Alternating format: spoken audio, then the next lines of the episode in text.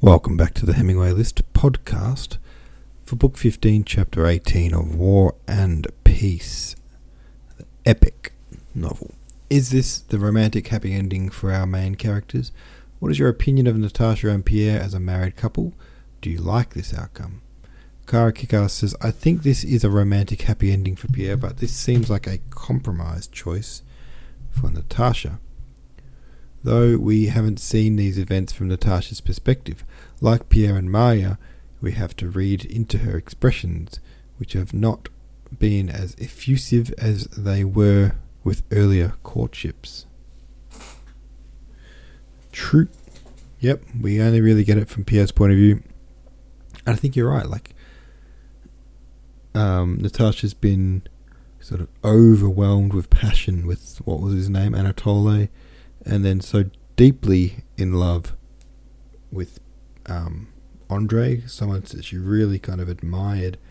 And Pierre, she's always just sort of as, you know, goofy old Pierre. She likes him, but um, never really had those romantic feelings for him. So, I don't know. Is it a compromise for her if they do get together? The reader's new account says, I really wish things would have worked out with Prince Andre. When he passed away, the book lost a lot of its appeal. I think they all end up together, but that would not be the most satisfying end to me. I wish that there could have been forgiveness and redemption with the Andre storyline. Well, that's a sad view of it, and I think probably the correct view of it. It's a sad thing that Andre died without his redemption and his forgiveness. And it would have been satisfying to see Andre pull through although it would have also been a little unsatisfying because of all the fake outs of him dying. Eventually, he had to die for real, right? FDLP wants says sneaky Marya with perhaps feigning a headache, giving Pierre a chance at a heart to heart. Tolstoy does a great job setting up the awkwardness of trying to morph a spark of attraction into a more substantial courtship. What a happy chapter, says Warren Kovafifi. I'm really pulling for Pierre, and I think this marriage is going to happen. Although I'm a little cautious, I'm wondering if Tolstoy will casually drop some surprise on us in the next few chapters that shatters any chance of them being together. That wouldn't be uh, unlike Tolstoy, would it? Some twist last minute. I think. Chapter 19 goes like this There was nothing in Pierre's soul now at all like what had troubled it during his courtship with Helena. He did not repeat to himself with a sickening feeling of shame the words he had spoken, or say, Oh, why did I not say that? And whatever made me say, Je vous un ami. On the contrary, he now repeated imagina- in imagination every word that he or Natasha had spoken, and pictured every detail of her face and smile and did not wish to diminish or add anything, but only to repeat it again and again. There was no now not a shadow of doubt in his mind as to whether what he had undertaken was right or wrong. Only one terrible doubt sometimes crossed his mind. Wasn't it all a dream? Isn't Princess Mary mistaken? I am am I not too conceited and self confident? I believe all this, and suddenly Princess Mary will tell her, and she will be sure to smile and say, How strange! He must be deluding himself. Doesn't he know that he is a man, just a man, while I, I am something altogether different and higher? That was the only doubt often troubling Pierre. He did not now make any plans. The happiness before him appeared so inconceivable that if only he could attain it, it would be the end of all things. Everything ended with that. A joyful, unexpected frenzy of which he had thought himself incapable possessed him. The whole meaning of life, not for him alone but for the whole world, seemed to him centered on his love and the possibility of being loved by her. At times, everybody seemed to him to be occupied with one thing only his future happiness.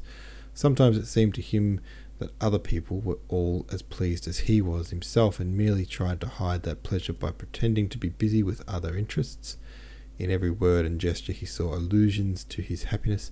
He often surprised those he met by his significantly happy looks and smiles, which seemed to express a secret understanding between him and them, and, When he realized that people might not be aware of his happiness, he pitied them with his whole heart and felt a desire somehow to explain to them all that the that that occupied them was a mere frivolous trifle unworthy of attention.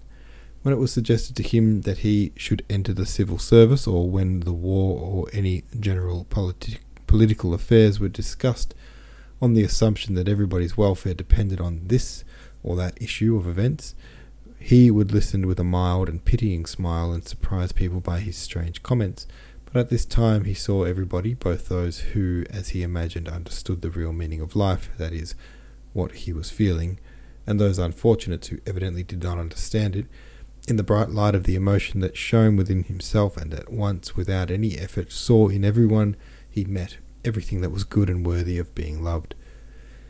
When dealing with the affairs and papers of his dead wife, her memory aroused in him no feeling but pity that she had not known the bliss he now knew. Prince Vasily, who having obtained a new post and some fresh decorations, was particularly proud at this time, seemed to him a pathetic, kindly old man, much to be pitied. Often in after life, Pierre recalled his this period of blissful insanity. All the views he formed of men and circumstances at this time remained true for him always. He not only did not renounce them subsequently, but when he was in doubt or inwardly at variance, he referred to the views he had held at this time of this madness, and they always proved correct. I may have appeared strange and queer then, he thought, but I was not so mad as I seemed. On the contrary, I was then wiser and had more insight than at any other time, and understood all that is worth understanding in life because because I was happy.